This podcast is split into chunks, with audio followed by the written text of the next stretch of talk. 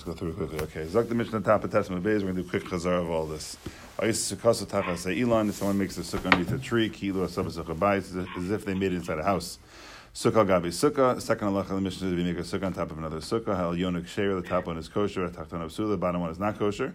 Rabbi Yehuda Omer im ein. Rabbi Yehuda says, which seems to be a little bit of an argument in the Tanna Kamma, that you can't live in the top one and the bottom one is then kosher at that point because the top one is basically irrelevant. That halacha you can't have a sukkah under a tree is only if the tree has more schach than has more shade than sun. But if there's more sun than shade, then the sukkah underneath it is going to be kosher. Ask the Gemara, why is that the equation? Mimai. Midiktani ki, uh, sorry, the, the, what's the source for that? Mimai, midiktani ki ilu From the fact that our Mishnah says if you make a sukkah under a tree, as if you sit did inside the house, why did you use this funny wording of it? It's as if he made it inside the house. Oh, Listen to Psula. Use the simple wording of it's not kosher. It's pretty straightforward. El Hakamash Malan, so it must be teaching us something at the fact that Mishnah used unique wording. The Elon dumya de bias. Then an Elon is like a bias. Ma bias silas So just like a house has more shade than sun.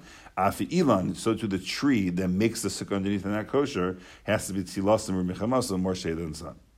Now, ask the Gemara the question: If there's more sun than shade, why my What do you have? Which basically means why is it good at that point?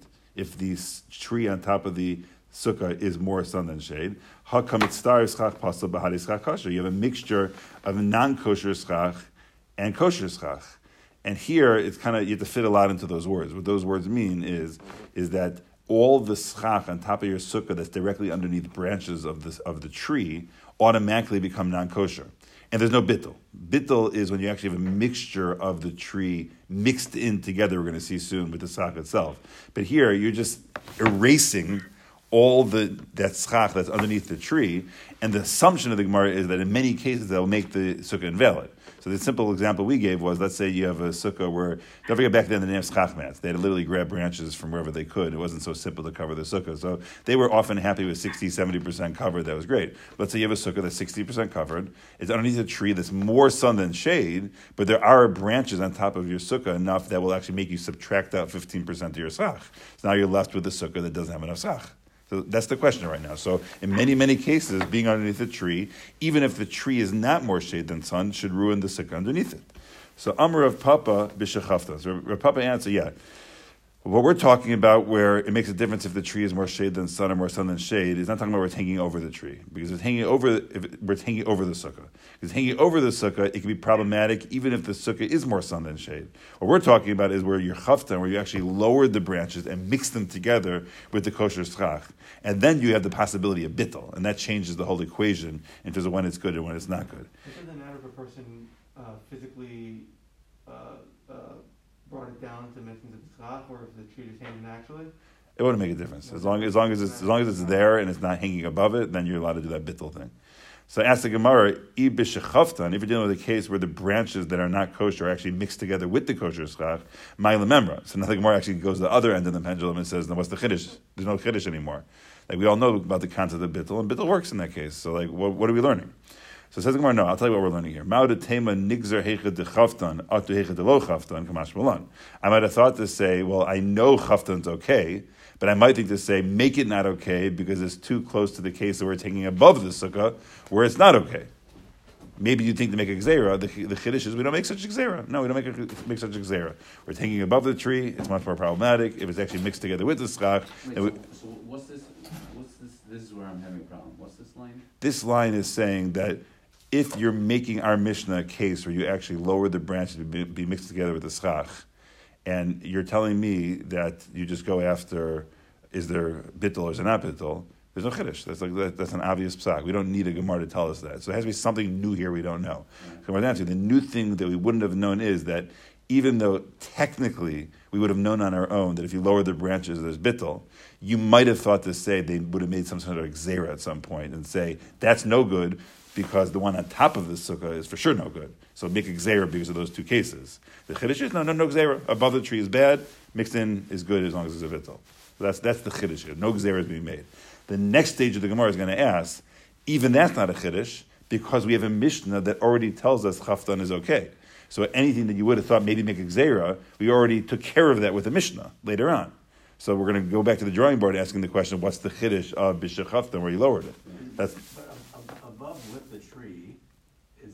99% of the chance it's not good, but there's a, there is a 1% chance it's kosher. Right. But the, the, the point is, whatever scenarios are bad above, make those bad even when right, it's down right, right. I'm saying, is there, is there maybe some level of leniency that we don't make Xer because there are cases where that could be kosher? Um, well, it doesn't tell us why we don't make the Xer. That could be why. I, I don't know. Like, you know, or you could say they're not similar enough that you have to make such a gzera. You know, I don't, I don't know. We don't know the lumdas why they didn't make such a gzera. Um, you know, um, I saw something interesting just recently. It's somewhat similar to this one. So give me ten seconds. Um, I can't remember it. Can't remember it. Um, okay, fine. So says the uh, Gemara Viter. So now, after we establish that's the Chiddush, the Kamash Malon, Kuf Mem Lamed over here, that the Chiddush is we don't make the gzera, the Logazira, Hanami Tanina, that's also said in the Mishnah already. That idea that you don't make gzera and it's really okay, B'Shechaftan, that's already covered by a Mishnah later on. What is that Mishnah? The Mishnah says as follows Hidla Allah is a Geffen. You put on top of your sukkah geffen, which is grapevines, while they're attached to the ground. Again, the point is these are not kosher. Vesadalas, and you put on top of it gourds. Vesakisus, or you put ivy that's all naturally grown and it, but it's still attached on top of your sukkah. Vesikik agabam, but then you went ahead and took kosher schach and mixed it together with them. Psula is not kosher. But, if there's more schach than this non-kosher schach, oh or you actually cut it off, and therefore you made it that it is kosher schach now, ksher. Now the Gemara has to kind of speak out what's the scenario. If you tell, me the case of the ivy and the gourds and the grapevines where it's actually hung above the sukkah, how come it stars schach pasal and schach kosher? Then many cases it would not be kosher. So why are you making this like blanket statement? Oh, as long as it's mixed together and, and it's majority, it's fine. No, that's not true if it's hanging above it. Ella la. So it must be talking kishechaftan. We're talking about a case where it actually is mixed together with the schach. Bishmami nadula gozrina. And we see from here that you don't make such a gzeira. That bishachaftan is an explicit mishnah. If you mix together non-kosher schach, such as ivy or gourds or grapevines, and you have majority kosher schach compared to it, we're going to say it's a kosher sukkah. But b'shchaftam means always it's just hanging over. It's not mixed in. No, chaftan is mixed in. Chaftan is lowered and, and mixed in with the rest Oh, of it. Oh, I thought you said that was. No, no. Well, those are the same words. Shlo chaftan means it's hanging above, and that's where it causes the bigger problems. Bishachaftan is when bittel is possible. Sorry for not being clear if I wasn't clear until now. Chaftan means you lowered it, chavet, you chavet it, you dropped it down, and you mixed it together. Then we're more lenient. So we're seeing over here bishachaftan, where it's lowered, lowered and mixed together. Then it's going to be okay. So we already established that we don't make such a gzera of the chaftan case because of the low chaftan case. So then what are we learning from our Mishnah? The Gemara says, I'll tell you what we're learning from our Mishnah. Now, Ma'odatema hani mili b'di'evet. I might have thought to say this is all b'di'evet. Kamash malon, about chachila low, but if you did it l'chachila, it would not be good. Kamash malon, that even l'chachila, it's going to be okay. It's such an interesting concept that, that having a second proof tells you that it's a lichatchila, like, Yeah. why, why, why would somebody think that that would give us a lichatchila, like, just, So I mean, I mean that, that's the point. It is strengthening what we learned already. You know, why have two sources saying the same thing unless the second one is adding something more? Right, but typically, it's saying that it's adding this specific piece. Right. I, I don't know, it's like a. Yeah. So I, I, yeah, I don't, I don't. Uh, this, this, this would take like a Gilyon HaShas from Reb Akiva Eiger to like, rem- like where are the other places in Shas, or Zimmerman probably probably do that, but um, something along those lines of where this precedence is. Um, I can't, I, I, I, I can't think of one offhand that the second one makes it the chachila, unless it's the wording. The wording is a little more mashma the chachila the second Why time around. this- Why, why is, why is ours the lichatchila versus the b'diavad? Like, what is the, is there any difference between the two? I'm just, Right. whatever, I'm Right. Overanalyzing. So I mean, the case over there was definitely mashma a little bit more b'diavad. Like you did this whole thing, like, and after the fact, you try to fix it by putting kosher schach on top of it. Like it definitely does mashma a little bit more b'diavad, you know, as opposed to over here. Okay, so now let's get into the sugya of sukkah on top of a sukkah. So sukkah gabi sukkah, we said is no good. So tanar rabbanan, what's the source for the fact that a sukkah on top of a sukkah is no good, even though both sukkahs are kosher? If you take each one on its own, it's almost as if you had like two portable sukkahs. You literally took two kosher sukkahs and just stacked one on top of the other. It happens to be the schach of the lower one is strong enough to hold people. So like, what's the problem? Like, it's cool. If anything, you're saving space. Why is it no good? It's a drasha. Basukah is teshu v'lo shtachas sukkah v'lo shtachas ilan v'lo basukah bayis. No, you should sit in. Again, we're going to ask the question that's obvious in a second. You should sit in the singular sukkah. So that means you shouldn't sit in a sukkah underneath a sukkah. You should not sit in a sukkah underneath a tree. You should not sit in a sukkah in a house. Ask the Gemara, Adarabba, but sukkah is tarti mashma. The word sukkah is, is plural. It sounds like it's more than one. And if anything, the Torah is telling us, go for it. Sit in a sukkah under a sukkah. Answers the Gemara, Amr Rav Nachman bar Yitzchak basukas ksiv. Yes, it's pronounced plural because we need it to be pronounced plural in the context of the pasuk. But it, Hashem chose to write it without the extra vav to allow us to interpret it in, a, in, a, in an alternate, alternate way that it only be one sukkah and it can't not be multiple sukkahs. Sukkah is a plural for the holiday of sukkahs, for all of sukkahs. But your personal sukkah has to be a single sukkah. It cannot be a double decker sukkah. Amar v'yirmiyah. And here we go. Here's those four cases we're talking about. Amar v'yirmiyah. Pa'amim ksher. Sometimes you have a sukkah on top of a sukkah, they're both kosher. Pa'amim psula. Sometimes you have a sukkah on top of a sukkah, they're both not kosher. Pa'amim ksher psula. Sometimes you have a sukkah on top of a sukkah, and the top one is not kosher and the bottom one is kosher. And sometimes pa'amim shetachtonim psula al ksher. Sometimes the bottom one's not kosher and the top one's kosher. And the Gemara is going to simply right now go through all four scenarios and tell us how you could have all four both kosher, both not kosher, top kosher, bottom kosher. Let's go for it. And like I said to you before, uh, some of these are not going to be chedushim. You just kind of have to speak it out. Okay, here we go. Pa'amim sheshneim ksheres. How can you have both sukkahs kosher? Heri dami. What's the case? Kigon chamasim. The bottom one has more sun than shade. Okay. Ve'elyona tzilasim rubichamas. And the top one has more shade than sun. Ve'kaim elyona b'sochesim. And the top one's within 20 amas. So simply put, like we said, um, it sounds cool that you have a sukkah on top of a sukkah that's kosher, and they're both kosher, but for all intents and purposes, it's just one big sukkah. Since the bottom sukkah schach is so sparse, it basically doesn't have its own schach. It doesn't really count as a sukkah. The bottom one schach is really the upper schach. So, you know, for the naked eye, it looks like you have a sukkah on top of a sukkah, but halachically, we just see it as one big sukkah, because that middle layer that's in the middle there is just irrelevant. It's just irrelevant. So even if people can fit on that second layer, Yeah. would the bottom one still be kosher? Yeah, even if it, it, it, it just there's no kosher schach there. That's fine. There you go, Paul. I'll show this to you in a second. But even when people are in the up, upstairs one, and that would block any of the sun coming in the downstairs one? Yeah, doesn't make a difference at that point. I don't think. Maybe maybe to be careful. Like I don't know. They're probably moving around, but if if, if, if, if this is like so sparse like that, and this is a good kosher layer right there, so it's basically just one big sukkah at that point. I don't know if you're able to see it, Paul. That's less than twenty. It looks yeah, like I, I, can- see it. Thank you. Yeah, so either way, I mean, that looks like it's one big sukkah, so, I need a tissue. But uh, that's the case where they're b- both kosher. Um, so what's the case of both not being kosher? So it says the Gemara, Pa'amim, four lines to the bottom, Sheshteim Psulas, they're both not kosher, Hechidam is the case. Could go into Tarvayu, Tzilas, and Rubis. So they both have a full layer of schach. The Kaim El Me'es Rama, and the top one is above 20 amas. So here, you have two full layers of schach.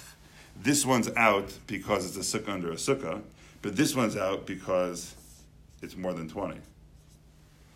So neither is good. This is the psul of sukkah under a sukkah. This is the psul of being an not kosher sukkah because it's more than 20, and therefore, that's it. If this would be very little schach over here, then this would be fine because basically this would be irrelevant and this would be just the only sukkah. But once this is technically a sukkah, it's just a pasul sukkah, it ruins the bottom one, but it itself is not kosher. So that's what you have in the second scenario over there. The twenty hours doesn't affect it. The 20 amas, So you're saying in the bottom, doesn't the twenty hours, I know the schach is within the 20 amas makes it that this that it is a sukkah to ruin this. It's enough of a sukkah to ruin this, but it's not a kosher sukkah to be able to sit there itself. No, no, in other words, if you said there's no schach up at the top.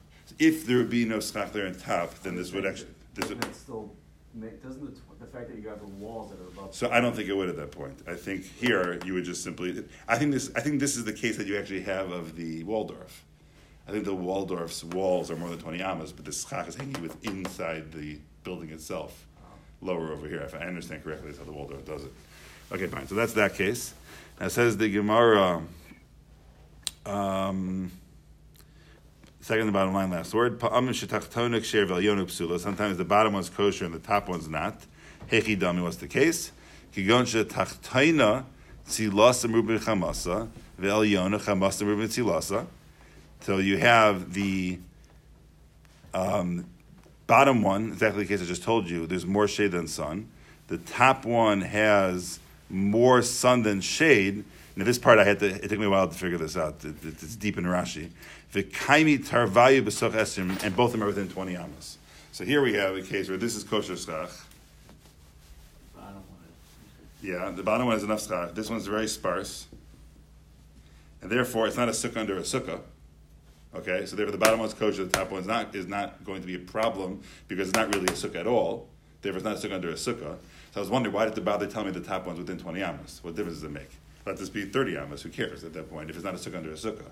So Rashi says, no, you have to, you have one more problem to deal with, is that if this is more than 20 amma, not only is it sparsely schach, it's not kosher schach, and therefore it, po- it, it erases all the schach underneath it. It would be the equivalent of a sukkah under a tree.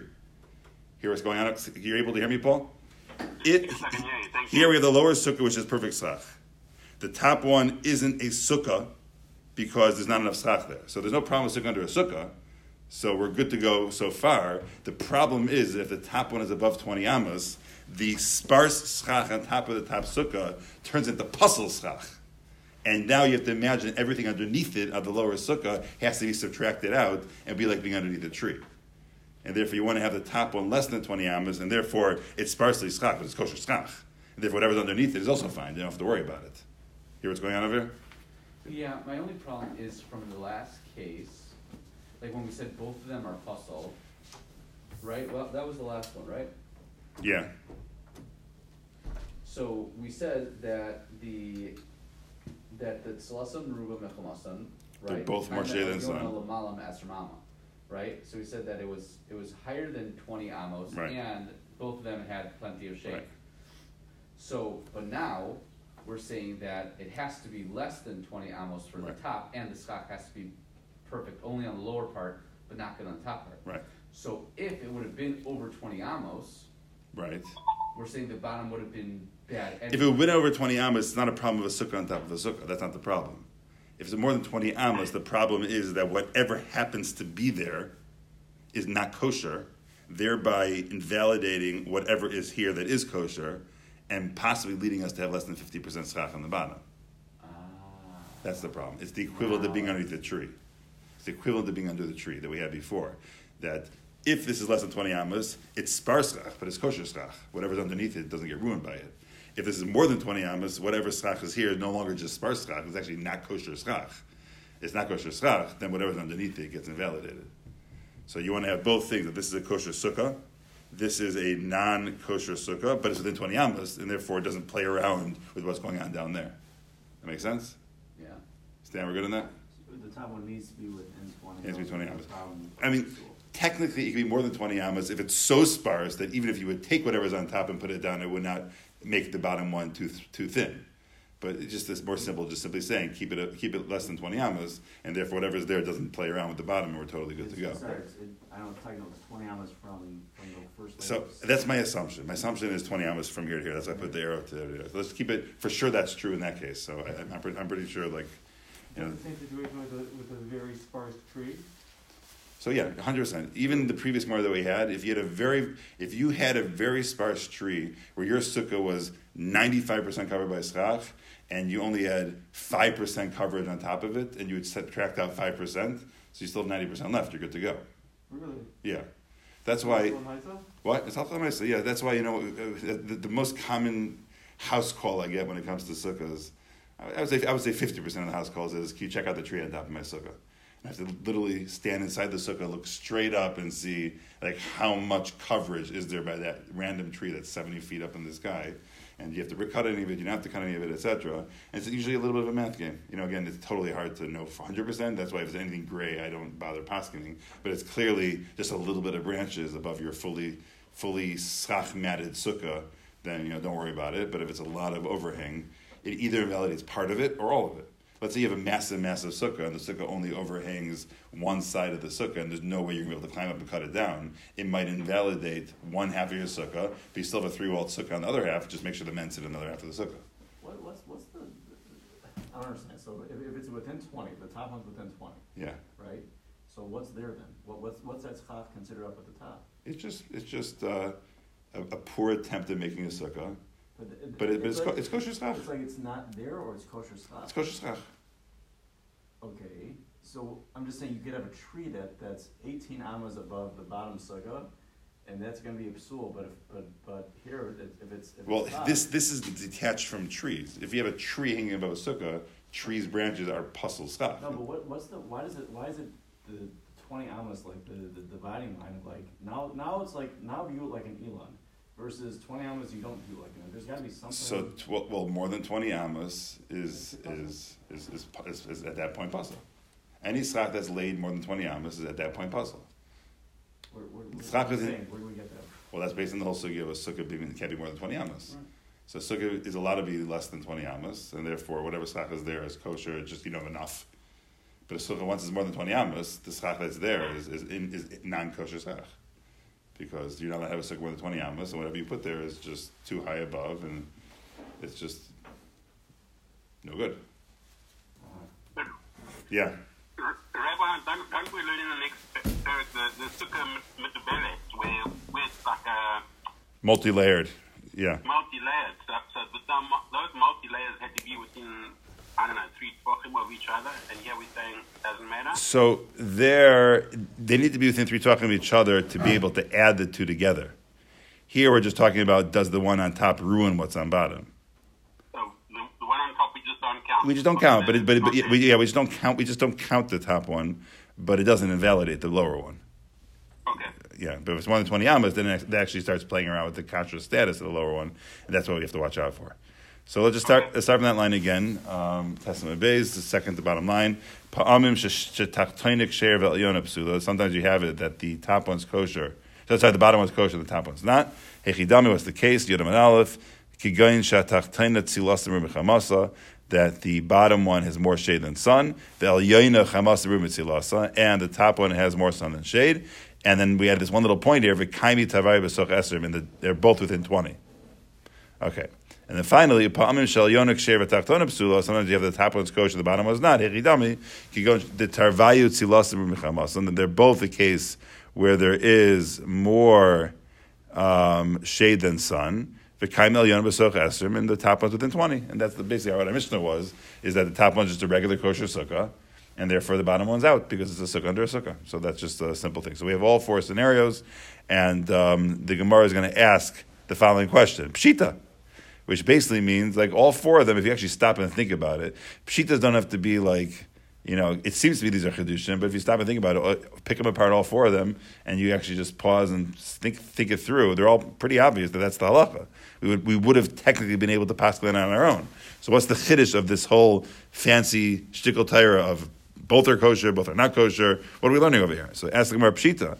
Says the Gemara, "Tachtainik sheir psula istrichle." We need it for the case where we said the bottom one's kosher and the top one's not, because ma'udet tame. Because you might have thought to say nigzer dilma mitztar schach pasal b'hadei schach kosher, because you know what, the case is where there is not twenty amas between the bottom, you know, uh, bottom one and the top one.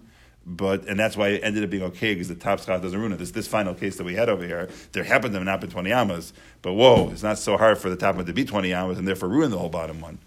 So um, Kamash Milan, we don't say such a gzera. Basically, you might think to say make, say gzera in that particular case.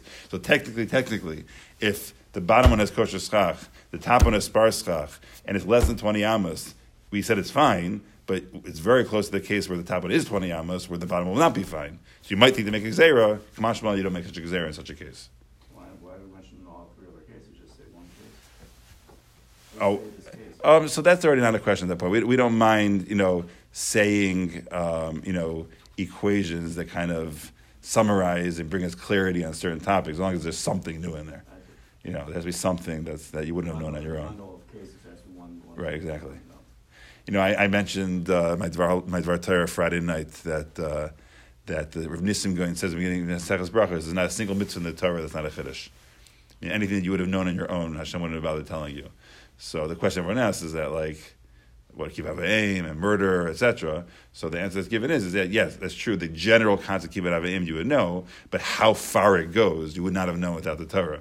And how far do not murder goes, you wouldn't you know you wouldn't have known without the Torah. And therefore, there is a chiddush. So so just say the chiddush. Why say the whole thing? It's a similar type of idea. Like you know, like once you're saying the concept, you talk about the concept in general.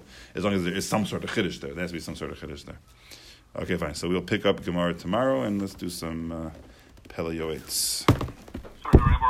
Sorry, Rabbi Robinson. Yes. The last, the last case this, the two, co- the two kosher sukkahs, therefore the bottom one's in the village, Yes. right? Yeah, but when it is within 20, are we saying that the top one has to be from the, from the height of the schach of the first one is, is, is, is within 20? It's not saying both of them are within 20. Well, each individual sukkah has to be less than 20 amos. Right, but it's, it's not that together they. Yeah, I think- I'm- I'm- that we had yes. Before. It's a different 20. Yeah, I'm. I'm pretty sure. That's, that's, that's my understanding, yes. Okay, thank you. That is my understanding. Okay. Zok the Pele Yoetz. We learned about Apikorsim yesterday. Let's see what we got today.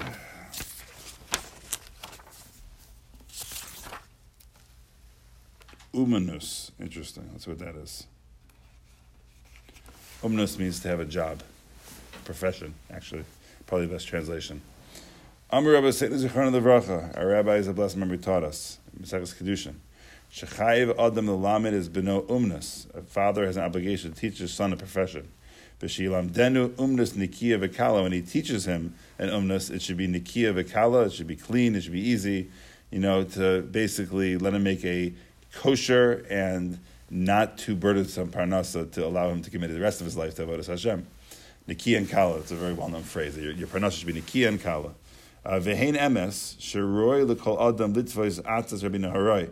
Everyone should truthfully take the advice of Rabbi Nehorai. Shamar meniach ani kol umnas sheba'olam ve'ini melamed is b'niyas al. This is a Yaakov Shwaki song. I'm not going to sing it for you right now. That song. The point being is Rabbi Nehorai says that I'm putting aside all the professions in the world and I'm only teaching my son Torah. I'll talk about that more then. Panim im bala hotzich lechanus, oyim amoid ma'oid b'nechasim, lo yevosh is banav umnus shimatze. Um, what he is saying though is that fine, yes, it's ideal to make your, get your son into Kaila and learn full time. That's that's an ideal. If you can do it, and your son's fit for it, then definitely um, encourage him and push him in that direction. However, if you know of him or the Matthias is he's going to end up working in life and he's not going to be in learning, and then at that point, get him a job. There's nothing embarrassing about it, nothing lowly about it. Teach him a profession. And even if you're Amod, Amod means over here, Amod is Aleph Mem Dalid. Even if you are, um, Amod means, it's, it's, a, it's basically a way of saying wealthy. It's if, if even if you are on solid financial footing is really the way to say that. Even if you're on a solid financial footing, Lo yevos is ban of umnish l'shlemish adam. Don't be embarrassed to still teach him a profession, and don't simply say, "Well, I'll just take care of him," and you know, we'll we'll just give him money and don't worry about teaching a profession. Who knows what's going to be? You know, who knows if your wealth is going to be around forever that he could rely on that for the rest of his life? Teach him profession, let him get into family business, and this is you know partially why I think statistically a lot of family businesses don't make it more than three generations. Is that you know the first you know the Zadie worked hard, the son had to work a little bit hard, and by the time the grandson gets into the business, you know he's usually a slacker who's just living off the work of his parents and his grandparents. That's usually I think statistically how it works. The point being, he's saying don't don't let it be that way. Teach them how to work hard and make sure that either that business or their own business will be successful. Ki azuzim zazim kasher in any rose, which is actually the Sfarim say that the reason why money in Chazal is called uh, zuzim is because they're zuz, they move, they move around. So the simple understanding, not that it moves from A to B, that A becomes poor and B becomes wealthy. It's just that they always move around. But the deeper understanding is that they move. Some people have money today and they don't have it tomorrow, and therefore you have to take responsibility for your child's future and to teach them a clean and safe parnasa. Ki azuzim kashen. Money moves, like our eyes see. Kama shirim sheyardu nichsam the timyon. The many wealthy people that their wealth went to the abyss. V'nishru nodadim lalechem, and they literally had to go traveling around for food. for bread. If it's sholim tzedakah and asking for tzedakah. However, if your child has a profession, so even if he was in the family business and he wasn't using his degree, if God forbid the family business goes down in some way, then he has what to rely on and not have to go around begging for food, etc. Interesting idea. Interesting idea.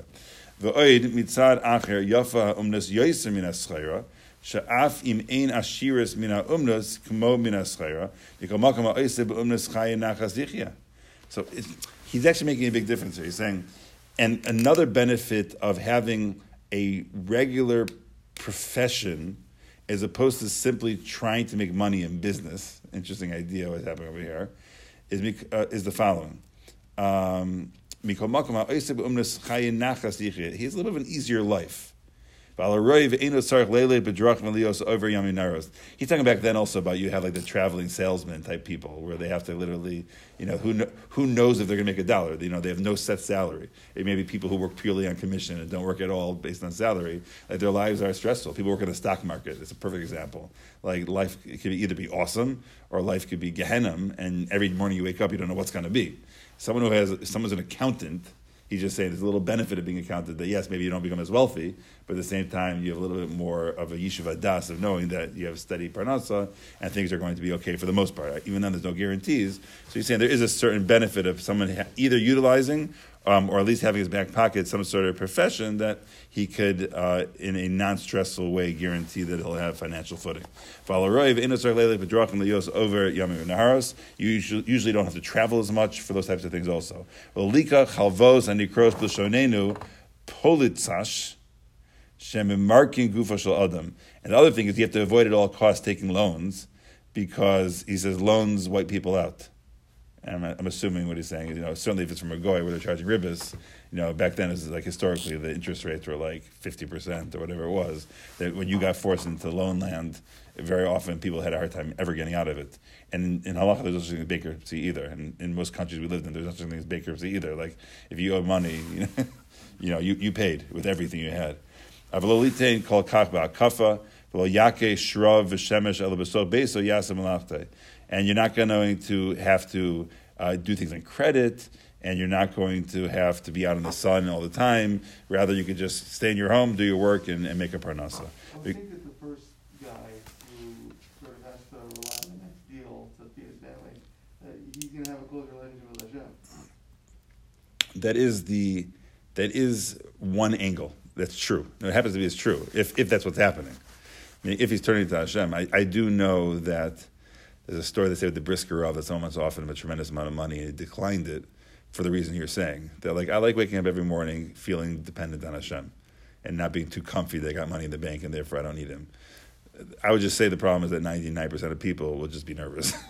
They're not going to, you know, they, uh, they say, the Gemara says that uh, the, the greatest potential ma'aminim were sailors because out in the sea, open seas back then, like who knows what's going to be, and they, you know, so either they were just low lives or they were tremendous baalei emuna. You know, what I'm saying like it was like one or the other type of thing.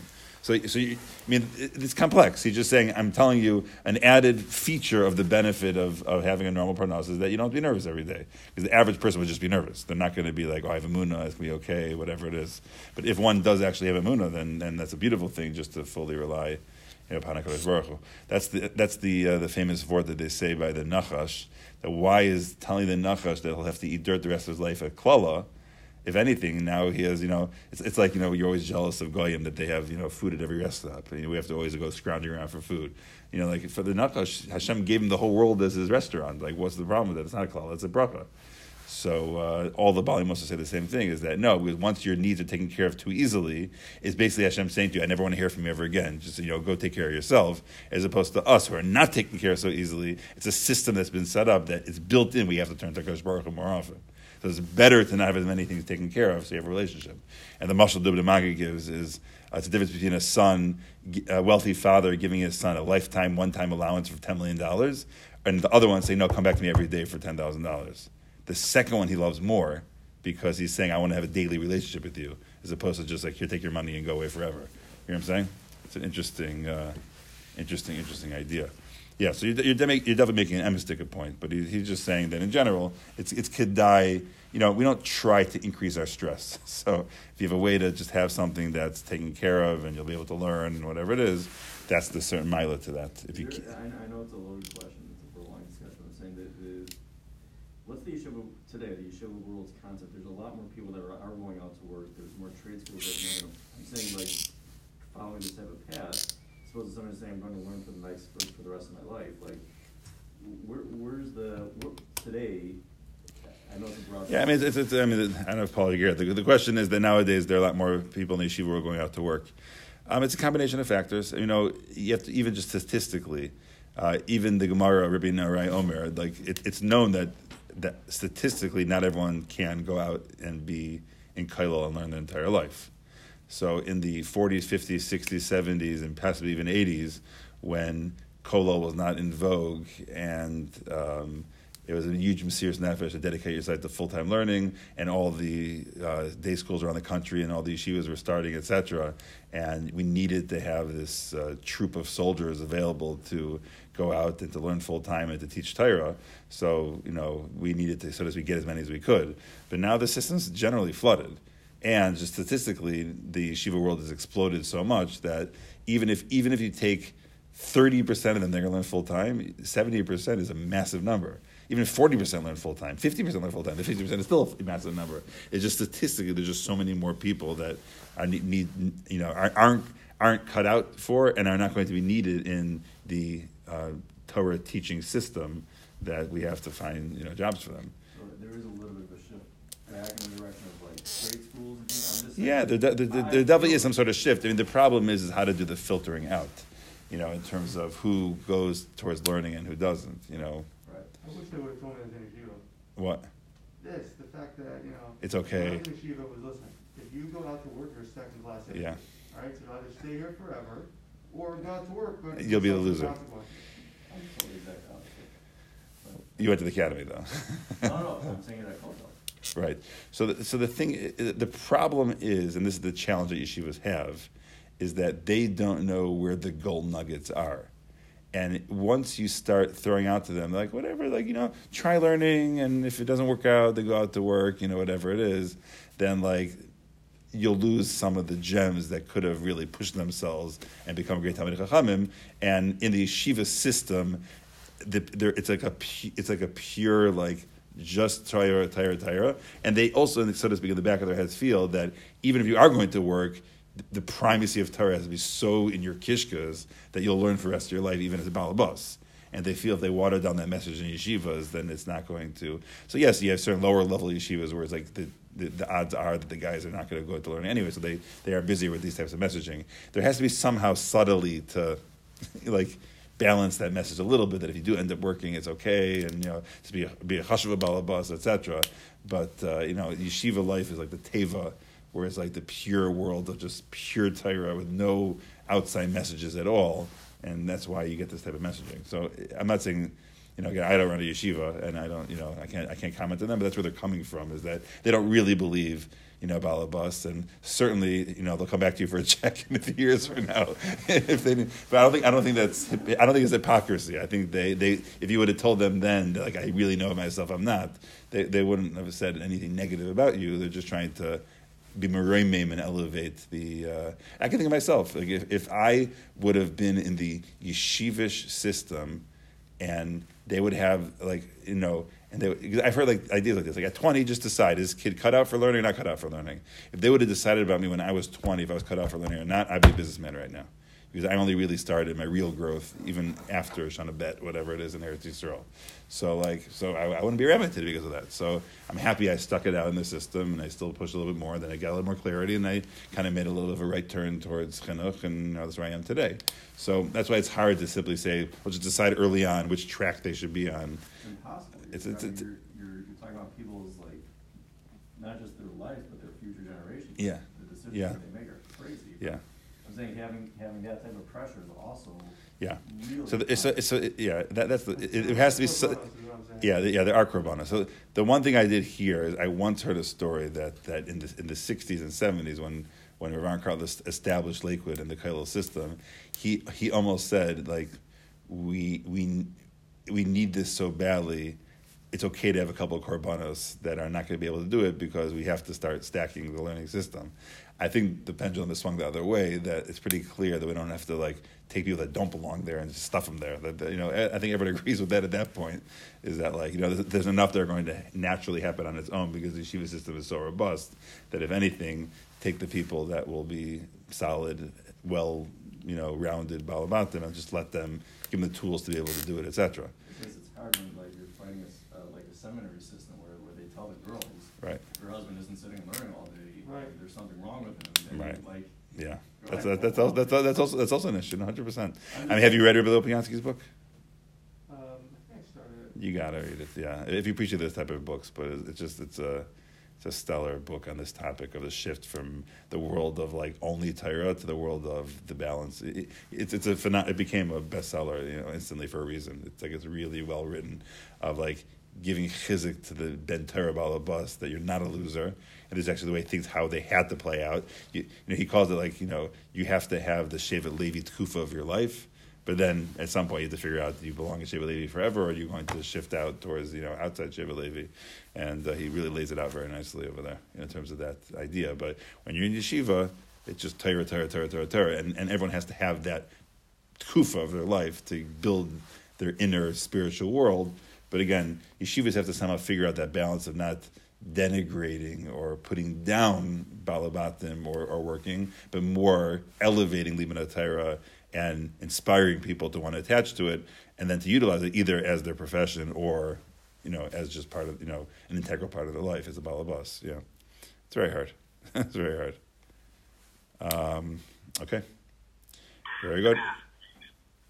Have a good day, everyone. Let's get an umnus. Thank you very much.